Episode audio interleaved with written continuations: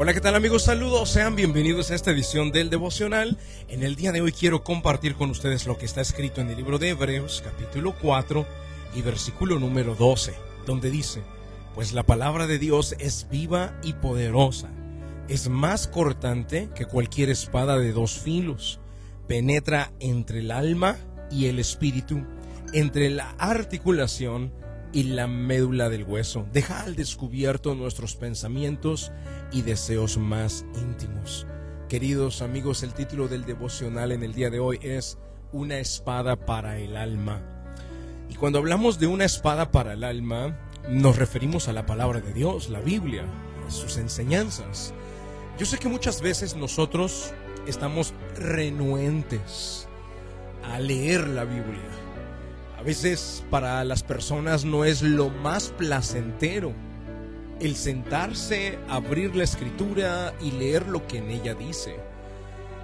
Sin embargo, es necesario hacerlo continuamente, pues es que ella tiene la capacidad de penetrar hasta el alma de nosotros.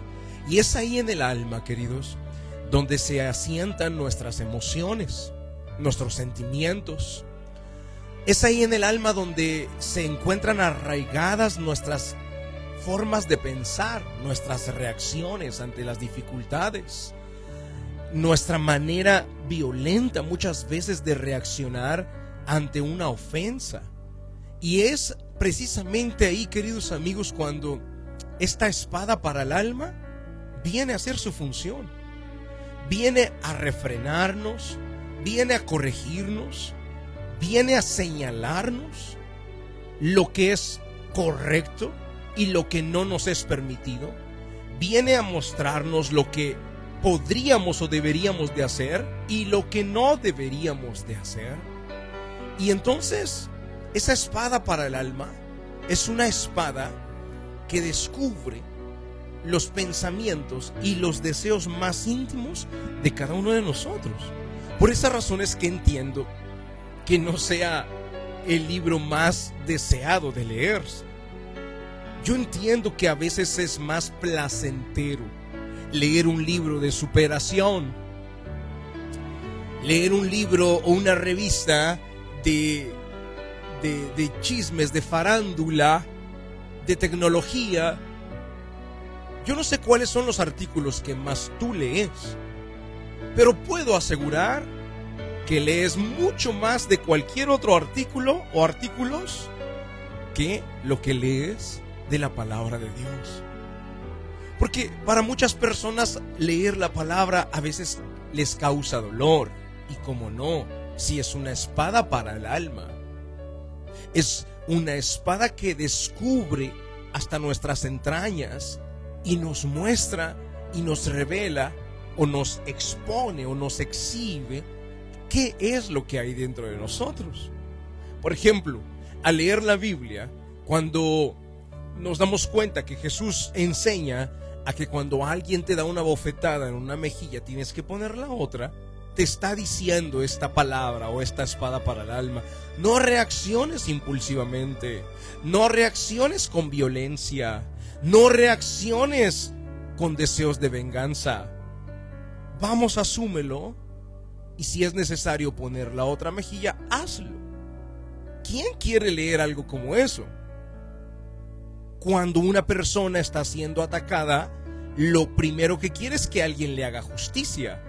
Y si lee un artículo o encuentra algo de cómo desquitarse o cómo vengarse o cómo hacer que la otra persona le vaya mal, entonces va a preferir ese otro artículo. Queridos amigos, la palabra de Dios es viva y es eficaz. Y está escrito en el libro de Hebreos capítulo 4 y versículo 12, pues la palabra de Dios es viva y poderosa. Es más cortante que cualquier espada de dos filos, penetra entre el alma y el espíritu, entre la articulación y la médula del hueso. Deja al descubierto nuestros pensamientos y deseos más íntimos. Por eso es que, queridos amigos, aunque a veces nos cause dificultad, aunque a veces nos confronte, aunque a veces nos haga sentir que estamos obrando de una manera incorrecta, Queridos, no dejemos de leer la palabra de Dios. Es lo que más nos va a construir, es lo que más nos va a edificar, es lo que más nos va a dar forma y a guiar en nuestro camino. Nos dará tanta sabiduría la palabra de Dios que después llegaremos a lograr o alcanzar cosas inimaginables gracias a la sabiduría que adquirimos y que nos aporta o que adquirimos por medio de la palabra de Dios. Una espada para el alma es la que todos nosotros necesitamos. Un alma que ha guardado emociones, sentimientos y reacciones que desde pequeños no pudimos sanar muchas veces o no supimos corregir o nuestros padres no pudieron ayudarnos a enderezarnos. Y para eso necesitamos una espada para el alma. ¿Qué te parece si oramos y le decimos, Dios, quiero que esta espada penetre hasta lo profundo de mi corazón y revele lo que en mis pensamientos hay? Vamos al momento de la oración. La oración es un medio de acercarnos al autor de la vida. Ponga su mano en su corazón.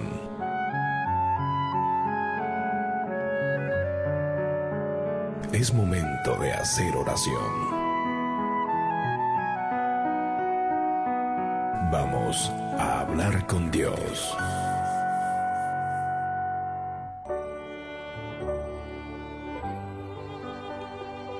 Padre Celestial, en el nombre de Jesús, yo quiero darte las gracias, Dios, por la oportunidad que nos das de conectarnos a ti. Señor, rendir nuestra voluntad a ti, reconociendo que necesitamos una espada para el alma. Señor, porque es solo a través de tu palabra que nosotros vamos a encontrar la guianza correcta, perfecta para nuestras vidas. Señor, queremos pedirte que continuamente nos estés confrontando con ella, que continuamente nos estés alumbrando las partes más oscuras de nuestra vida, las partes donde hay más sentimientos y emociones del mundo negativo.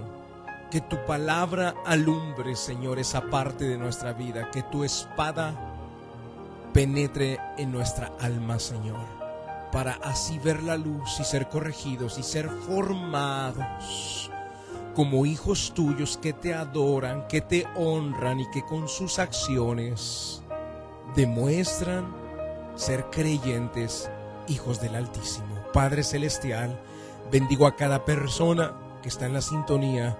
En el nombre de Jesucristo de Nazaret oramos. Amén y amén. Queridos amigos, gracias por estar acá conectaditos en el día de hoy. Una espada para el alma nosotros todos necesitamos. Es muy importante. Y cada domingo nosotros precisamente en la iglesia de Georgia, yo personalmente quiero invitarte porque abro la palabra de Dios, la leo, la expongo, la muestro, la explico y le enseño a las personas a aplicarlo en su diario vivir.